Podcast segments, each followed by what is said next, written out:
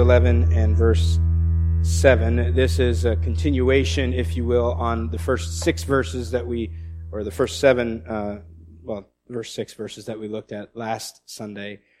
And if you remember that, you'll be able to uh, connect the dots. And if you weren't here, I'm sure you'll, you'll be able to figure it out pretty easily where we're going. Jesus has just finished his conversation with John's disciples, and now they're heading back to deliver to John Jesus' answer to his question. John had expressed the confusion or doubt about who Jesus is. And a crowd had been listening to this interaction. We don't really see the crowd until we read uh, verse 7 here and we find out that there were other people listening. But they had known about John. They knew that John was a preacher. They knew he was a prophet, and they probably heard John preach that Jesus is the Messiah. But now they know for sure that John, sitting in prison, is wondering if Jesus really is the Messiah or not. And as John's disciples leave, Jesus then turns to this audience that has kind of been eavesdropping, if you will, into John's question. And he begins to speak to the crowd to, to, uh, about John. And the thing here is to notice that if John had any doubt about who Jesus is, what Jesus says next to the crowd reveals to us that Jesus had no doubt who John is. He knew that he, Jesus, was the Messiah. And he knew that John was his messenger. And so what Jesus says to us next here, or to the crowd here, as we eavesdrop on their conversation, is not to defend himself to the crowd. John was kind of casting a little bit of doubt on whether or not Jesus is the Messiah. And Jesus isn't going to defend himself here. He is going to show them the truth about who John is and who he is. Jesus is defending John to the people shows them the truth of who they both really are. So we kind of can divide this into two sections here, verses 7 through 10. We'll talk about the greatness of John. And in just a moment, we'll read through that. Let me, let me give you a little bit of a background to it. In verses 7 through 10, we hear Jesus' high remarks of the person and the character of John the Baptist. Now they had heard John's question and likely recognized this, this confusion, this doubt uh, in his words, whether or not Jesus is the one who is to come. And Jesus' words about John here tell us that he knew who John is. That he is the one who is to come before the Messiah. He is the one who was prophesied to come. I know who John is, Jesus says. And to the crowd, he is saying, make sure that you do as well. It's kind of interesting in how these implied questions begin to uh, reveal themselves at the very beginning of the passage. John's question was, are you the one who is to come?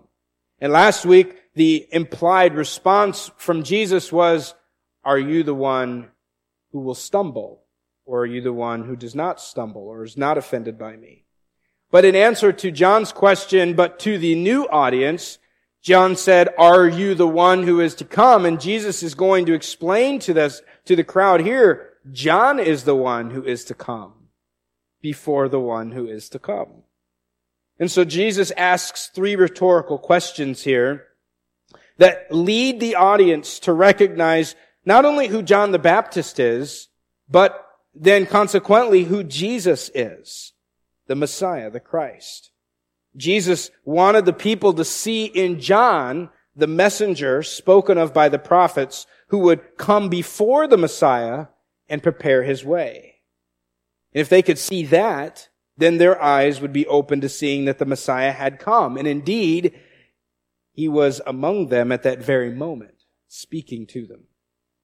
And so from these three questions, we see Jesus is leading them to connect what they already knew about John with what they had known about the scriptures. Look in verse number seven, if you will. He says, what did you go out in the wilderness to see? A reed shaken by the wind? What then did you go out to see? A man dressed in soft clothing?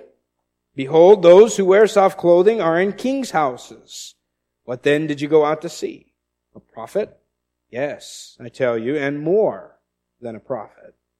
Now Jesus is asking the people here what they expected to find when they went out into the wilderness to see John. What were you expecting when you got there? What did you go out to see? And first he asks, were you expecting to find a reed shaken by the wind? This reed he is talking about is something that is weak and, and fickle, that, that just blows, uh, bends whichever way the wind blows it. It doesn't stand firm. It has no backbone, if you will. And Jesus was asking the people, did you expect John to be a man like that? Who vacillated with the public opinion? Who bowed to the whims of his audience? Were you thinking that he was the people's puppet? Willing to do or say whatever was necessary to please the masses, bowing to the whims of the people? And the answer is of course not. And Jesus anticipates this implied no, and he goes on with another question, takes it a step further. Did you go out to see a man dressed in soft clothing? You know, what does Jesus mean by this? I mean, wearing soft clothing. I mean, he was wearing cashmere or what, or was he wearing some thick burlap sack? What, what is Jesus talking about here? Well, the next, the next statement that Jesus makes helps us to understand what he was talking about here. He says, those who wear soft clothes are in the king's houses or the king's palaces. This would be a man who flatters the king and caters to his desires, thereby enjoying his favor and the privileges of palace living. Essentially, Jesus is asking if they thought that John was the king's yes man. He was the king's pawn. And again, the answer is rather obvious. No. If John really was the king's pawn, he wouldn't be sitting in prison right now. John would be dressed in the finest clothes, enjoying the luxuries of a palace. But John's clothes were far from what you might consider, or even what they would have considered fashionable or soft. John was known for wearing camel's hair and a leather belt, which suggests that John really wasn't too concerned with elaborate clothing. He ate locusts and wild honey. He was a bit of a, of an attraction. He was a bit of an oddity, not only with what he said, but in how he looked as well. The thing that Jesus was pointing out to them that they already knew is that John wasn't a people pleaser. John wasn't interested in his public image. He wasn't concerned with whatever political allies he gathered to himself. He did not serve the people. He did not serve the king. John was a servant of God. And that's where Jesus leads them with his third question here. What did you go out to see? A prophet? Yes. John didn't bow to the pressures of men or society, and he didn't pursue earthly comforts either. John served God. John was God's prophet who spoke God's message to God's people, regardless of how they received it or whatever the consequences might be for saying it. John in Matthew 3 boldly called the Pharisees and the Sadducees a brood of vipers when they came to be baptized. He said, who warned you of the wrath to come? brood of vipers. He told Herod of his immoral behavior with his brother's wife, an act which landed him in prison. But that's what prophets do. They speak the truth. And they say what needs to be said, even if the hearer doesn't like the message. And we read that Jesus goes on with this and he says that John wasn't just another prophet. He was in fact more than a prophet. That's what we read at the end of verse number nine there. I tell you more than a prophet. See, John wasn't just someone who prophesied. That's what a prophet does. John was also the object of prophecy. Jesus revealed that John was the one who, who was spoken of by the prophet Malachi over 400 years before this time. Now, a little history lesson would be very helpful here. So if you can, uh, quickly turn to the book of Malachi. If you don't know where that is, uh, you're not alone. Uh, it took me uh, three days to find it myself. But if you back up to the end of the uh, the beginning of the book of Matthew, and then keep backing up a little bit, and you'll run to the last book of the Old Testament, which is the book of Malachi. It's a very short book, and all the pages there stick together uh, because most Christians haven't really ever read those those books uh, because they're very confusing. But Malachi is the very last book of the Old Testament, and if you find that one and uh, and hold your spot in chapter three, Malachi is a very short prophetical book that belongs to a larger group of writings known as the Twelve. Very uh, creative title there, but they're known as the Twelve. And you've guessed it, there are twelve writings within this book. We call them the minor prophets. Now, in the Hebrew Bible, Malachi and the twelve are, make up the second of three parts. They're the middle of the Bible. In our, in ours, it's the end of the Old Testament. But in a Hebrew Bible, the book of Malachi and the minor prophets are smack dab in the middle, and the, and the, the Hebrew Bible ends with the book of Chronicles. Well, Malachi prophesied to a people who had grown to, cold towards God. Uh, the, Israel was living in exile. They were uh, intermarrying with pagan peoples. They were uh, neglecting the true worship of God, and they had uh, even adopted a cynical attitude towards God. You can read it uh, in in one sitting. You can read the entire book of Malachi. But Malachi had come to remind the people that though they had forsaken God, and though they had become faithless, God had not forgotten His covenant. God had not forgotten His promise and he would prove himself faithful once again by sending them a deliverer. So if you look in Malachi 3.1, it tells us that prior to coming, uh, to the coming of the promised deliverer, there would be a messenger. It says, Behold, I send my messenger, and he will prepare the way before me. And the Lord whom you seek will suddenly come to his temple, and the messenger of the covenant in whom you delight, behold, he is coming, says the Lord of hosts. And this is the verse that Jesus was referring to in Matthew 11. If you'll go back there, uh, and and you'll see Jesus says in verse number 10, this is he of whom it is written, behold, I send my messenger before your face, who will prepare your way before you. And Jesus was telling the people that the messenger promised by God through Malachi had now arrived in John the Baptist. And this implies that if the forerunner, the messenger who was coming to prepare the way for the Lord, if he had already arrived, then the Lord himself was near. In fact, Messiah was very near. He was standing in front of them. They just couldn't see it.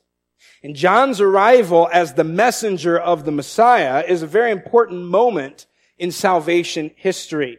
It's the turning point of salvation, if you will. It signaled the arrival of the one who would bring salvation from God. And it indicated the end of the old covenant, and it signaled the beginning of a new one. Grant Osborne wrote that John the Baptist is the culmination of the old covenant and the launching pad for the new covenant. So John's ministry was a really, really big deal. And people needed to realize and recognize what John's presence and his ministry meant. That Messiah and the promised kingdom of God was very, very close. And that was his message. We read about his message in Matthew 3. Repent, for the kingdom of heaven is at hand. It's coming. You need to repent. That's the action. John, see, John was an important piece of the salvation puzzle. His coming signaled Christ's coming. But then, if we're following in Matthew, in verse number 11, Jesus gives John literally the greatest compliment that a person could receive. He says, Truly I say to you, among those born of women, there has arisen no one greater than John the Baptist. No human being had ever lived that was greater than John the Baptist. That is some pretty high praise. And coming from Jesus, from God himself, no man greater than John the Baptist. Now, why would Jesus call John the greatest born among women? It could be that John was not just a prophet, he was more than a prophet. It could be that he was the prophesied messenger of Christ. It could be that John was filled with the Holy Spirit from birth, which was something that had, had, had not been a thing before then.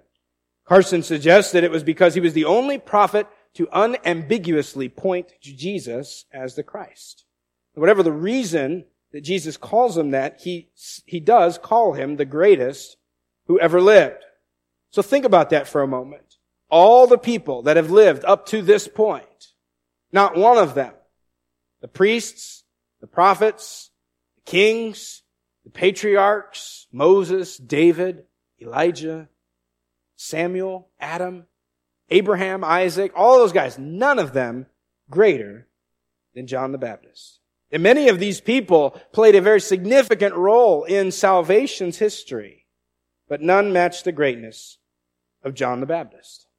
But then in our next section, the very next words out of Jesus' mouth, as we get into chapter, uh, the second section with, uh, with verse 11, the very next words out of Jesus' mouth are possibly even more astonishing than what he just said. He said, again, verse 11, I say to you, among those born of women, there has arisen no one greater than John the Baptist, yet the one who is least in the kingdom of heaven is greater than he. Uh, he just gave John the highest praise. No one greater. And then he flips it and says, but the one who is the least in the kingdom of heaven is even greater than he is. Greater than the one who is greatest. Greater than the greatest.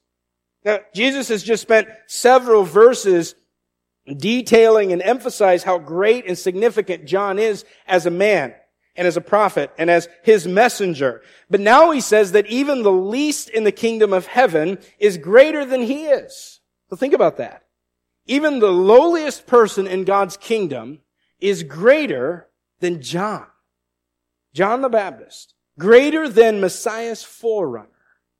How can this be? Well, some might say that this means that John wasn't a believer, and I don't think that that's the case. John, I believe John was a part of the kingdom, and he's not saying that the least is in the kingdom and John wasn't a part of the kingdom. I believe that Jesus is talking about all of those who are in the kingdom after Christ's death and resurrection. Let's call them the New Testament believers. That includes those of us who are saved. Because of their place in history, or because of our place in history, they can look back at the events surrounding Christ's ministry, his death, his, his burial, his resurrection, and see Jesus as the Christ with greater clarity and understanding than John ever had. In all of the Old Testament, prophets and saints looked forward to the coming Messiah. But they didn't know who he would be, and they didn't know when he would come. And they really didn't understand what he was going to do. We see that frustration in John. We read about it from the disciples all the way up to his death and even the three days that he was dead. They didn't understand. But New Testament Christians can see and hear what Old Testament prophets and believers longed to see and hear, but could never understand. David Platt wrote that even the least person who comes into the kingdom after Jesus has a greater understanding of the Messiah than everyone who came before him. And this is an incredible privilege that we enjoy as believers at this point in salvation history. We can look back with greater clarity and understanding. We have a completed canon of scripture that points us to Jesus we have an indwelling Holy Spirit that guides us in the truth, and none of these things did the Old Testament believers have. Moses was a great man, but he didn't know that Messiah's name was Jesus. Even John was a great man, but he could not see with the same clarity that you and I can see when we read the scriptures. And though we live thousands of years after Christ's, uh, Christ walked this earth, we know through the scriptures and through the faithful testimony of witnesses passed down through the ages that Christ came and lived and died and rose again, that he is the sacrifice for sin, that through his substitutionary death and resurrection, those who believe in him and turn to him can be saved. And best of all, we know that his name is Jesus. He is the Lord. He is the Christ. That's why we celebrate Christmas. It's not just the birthday of a great teacher or of another prophet. It's the birthday of the Messiah. We celebrate the coming of the Christ. Now the apostle Peter wrote to the, the first century Christians in one of his letters. And I want to read a passage to you. If you're quick, you can get there and, and, read it with me. Otherwise, if it's in your bulletin, you can look at it later. But first Peter, at the very beginning of his, of his uh, letter there, uh, he writes uh, to many early Christians who were like us. Uh, he was writing to a group of people, some of whom may have been living during the time of Christ and maybe had even heard or seen Christ physically, but there, many of them were like us. They were removed from earth's uh, Christ's earthly ministry. They no longer see him or heard him. They, they heard about him, but they did not know him personally as Peter would have. And he writes this, 1 Peter 1 and verse 8. Though you have not seen him, you love him. Though you do not now see him, you believe in him and rejoice with joy that is inexpressible and filled with glory, obtaining the outcome of your faith, the salvation of your souls. Concerning this salvation, the prophets who prophesied about the grace that was to be yours searched and inquired carefully, inquiring what person or time the Spirit of Christ in them was indicating when he predicted the sufferings of Christ and the subsequent glories. It was revealed to them that they were serving not themselves, but you in the things that have now been announced to you through those who preach the good news to you by the Holy Spirit sent from heaven. Things into which angels long to look. Now we as New Testament believers, thousands of years after Christ's earthly ministry, have a clearer picture than any of the saints of the Old Testament. Even angels long to look into what we see and know from our place in history. Jesus continues there in verse number 12, if you're back in Matthew 11, he says, From the days of John the Baptist until now, the kingdom of heaven has suffered violence, and the violent take it by force. For all the prophets in the law prophesied until John, and if you're willing to accept it, he is Elijah who is to come. He who has ears to hear, let him hear. Now Jesus was saying here that since John's ministry began, and up to the present time that he is speaking to them, there had been what we see translated here as violence. Now to be honest here, this is a very tricky, tricky verse. Uh, verse number 12 is not an easy one to understand, and I'm not quite certain what Jesus means here. Uh, after all of the studying and all of the reading, the one thing I am very certain of is I have no idea what he's talking about. And, but there are probably there are four possible explanations here, and I'll just share them with you just for your for your benefit. And uh, if you don't understand it either, then join my club. I'm starting it. We have shirts and everything. It's really cool. I don't understand verse 12, but uh, there some will see this. Uh, it's regarding this phrase here that the kingdom. Uh, suffered violence and the violent take it by force. There's two different verbs going on here, and, and the key operative word here is the word violence here, violent. And some see this as a negative theme, uh, theme meaning that uh, the kingdom of heaven is suffering violence, it's being persecuted, and then violent men are persecuting it. They're seizing it. Uh, others see this as a positive thing, and so they translate it a little differently, and they would say that um, that the kingdom of heaven is forcefully advancing, and the uh, forceful people, the disciples, Christians, seize it by force. They lay hold of it. And then some see it as a negative and a positive thing. They see it as a good and a bad thing. The kingdom is forcefully advancing, but then violent men oppose it. Or the kingdom suffers violence and forceful people lay hold of it. And then and so there's like, okay, it could be that, it could be that. And you read this, this guy's explanation and you say, well, that makes sense. And read this guy's explanation and go, yeah, well, that makes sense too. And they contradict each other. And uh, many, many times if I, if I, uh, have a, a, question about something, the people that I respect, the scholars and, and the writers and preachers that I respect, if they say it, then I'll, I'll kind of tentatively uh, believe that. But when they all disagree with each other, I really don't know what to do. And this is kind of that case. Uh, but one thing is for certain is that this period is marked by difficulty and opposition, violence. And John, in this time, is given the prophetic title of Elijah which also goes back to something that Malachi had said in his prophecy. I won't ask you to turn back there again because you may never find Malachi again. But if you, if you, if you find chapter 4 and verse 5, which is the second to last verse of the Old Testament, it says this. Behold, I will send you Elijah the prophet before the coming of the great and dreadful day of the Lord. And he shall turn the heart of the fathers to the children and the heart of the children to their fathers, lest I come and smite the earth with a curse. It's interesting to remember and incidentally, the English Bible, our, our, our, our uh, collection of the, of the canon, finishes the Old Testament with this promise of Elijah and starts right away with the Gospel of Matthew. And one of the first characters introduced to us is John the Baptist. And in uh, when the angel spoke to John's parents, when he spoke to Zechariah, he about his birth, he said this of John: he will be great before the Lord. And he must not drink wine or strong drink, and he will be filled with the Holy Spirit, even from his mother's womb. And he will turn away, and he will turn many of the children of Israel to the Lord their God, and he will go before him in the spirit and power of Elijah to turn the hearts of the fathers to the children and the disobedient to the wisdom of the just to make ready for the Lord a people prepared. It's interesting. Coincidental? I don't think so. Because later in Matthew 17, Jesus was speaking with his disciples and they asked him this question. Why do the scribes say that first Elijah must come? And Jesus answered them this. Elijah does come and he will restore all things. But I tell you that Elijah has already come and they did not recognize him, but did to him whatever they pleased. So also the Son of Man will certainly suffer at their hands. Then the disciples understood that he was speaking to them of John the Baptist. Now there may be some dual meaning to these verses, but the point that Jesus is revealing is that John is the promised one who is to come in the spirit and power of Elijah. And with his coming, he would prepare the way for the coming Christ. That's why Jesus says to them in Matthew 11, if you're willing to receive it, if you will accept it, he is Elijah to come. Just as the truth about Jesus' identity was not obvious to everybody, not everybody could, could or would accept that who John was, that he was the messenger coming before the Christ. And this is where the distinction is made.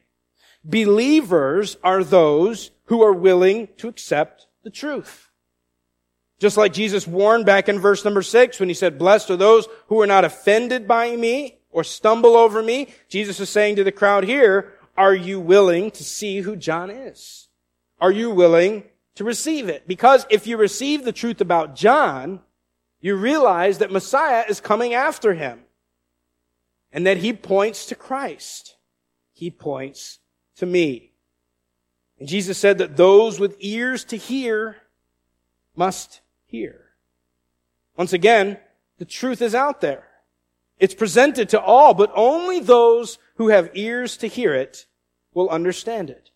Only those with eyes to see will see it and receive it. Now for us, we live in a time of fulfillment.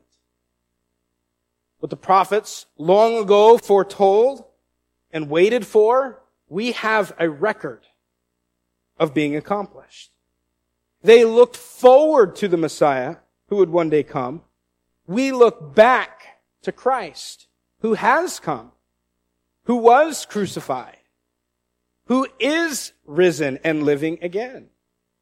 Paul wrote to the Corinthians in 1 Corinthians 1.23, he says, we preach Christ crucified, a stumbling block to Jews and folly to Gentiles, but to those who are called Christ, the power of God and the wisdom of God. So, let us, as believers in this time, rejoice in our position in salvation history and take hold of our task, which is to preach Christ, the power and wisdom of God. So in just a few moments that we have left, I want to ask you one question. How do you measure greatness? Title of this sermon here, being greater than John. How do you measure greatness? Jesus said that John was the greatest born of women. Yet even the least in the kingdom of heaven is greater than he is. So let me ask you this, let me ask the question this way. Are you greater than John? Are you greater than John the Baptist? Are you a part of God's kingdom? It's kind of the prerequisite. To be even the least in the kingdom means you're still in the kingdom. Have you recognized the truth about who Jesus really is? I want to read from you a passage here from uh, D.A. Carson. I like to, I like to read him and, and uh, share what he says. And he wrote this, So often Christians want to establish their greatness with reference to their work, their giving, intelligence, preaching, gifts, courage, discernment. But Jesus unhesitatingly affirmed that even the least believer is greater than Moses or John the Baptist simply because of his or her ability living on this side of the coming of Jesus the Messiah to point him out with greater clarity and understanding than all his forerunners ever could. He said, if we really believe this truth, it will dissipate all cheap vying for position and force us to recognize that our true significance lies in our witness to the Lord Jesus Christ. So the question again, how do you measure greatness? Is your greatness measured by your work? By your talents? By your bank account? Do you consider material possessions or social connections to be the measure of greatness? Jesus said that our greatness lies in our spirit empowered ability to see the truth about who he is. While we sang that song, I know of a name, a beautiful name that angels brought down to heaven. They whispered it low one night long ago to a, to a maiden of a lowly birth. We sing the chorus, that beautiful name is Jesus. Moses didn't know. He knew a Messiah would come, but he didn't know it's Jesus. The Jews today believe and wait for a Messiah. They don't know. It's Jesus. So if you have ears to hear, rejoice in that. Rejoice, as Peter said, with joy unspeakable, inexpressible joy, and full of glory. Overflowing joy that cannot be expressed belongs to those who believe in Jesus Christ. Enjoy the blessings of the kingdom, of living in the time of history that you live in today. John was privileged to announce the new kingdom, but it was unable to experience many of its blessings. Yet we, as New Testament believers, have intimate and immediate access to God. We enjoy fullness of the Holy Spirit's presence in our lives. We have a complete revelation and copy of God's Word. We have a once for all forgiveness of sins. So may we read God's Word with clarity, a greater understanding, May we serve the Lord with a greater confidence, knowing who He is. And may we find our significance and our greatness simply in knowing and bearing witness to who Jesus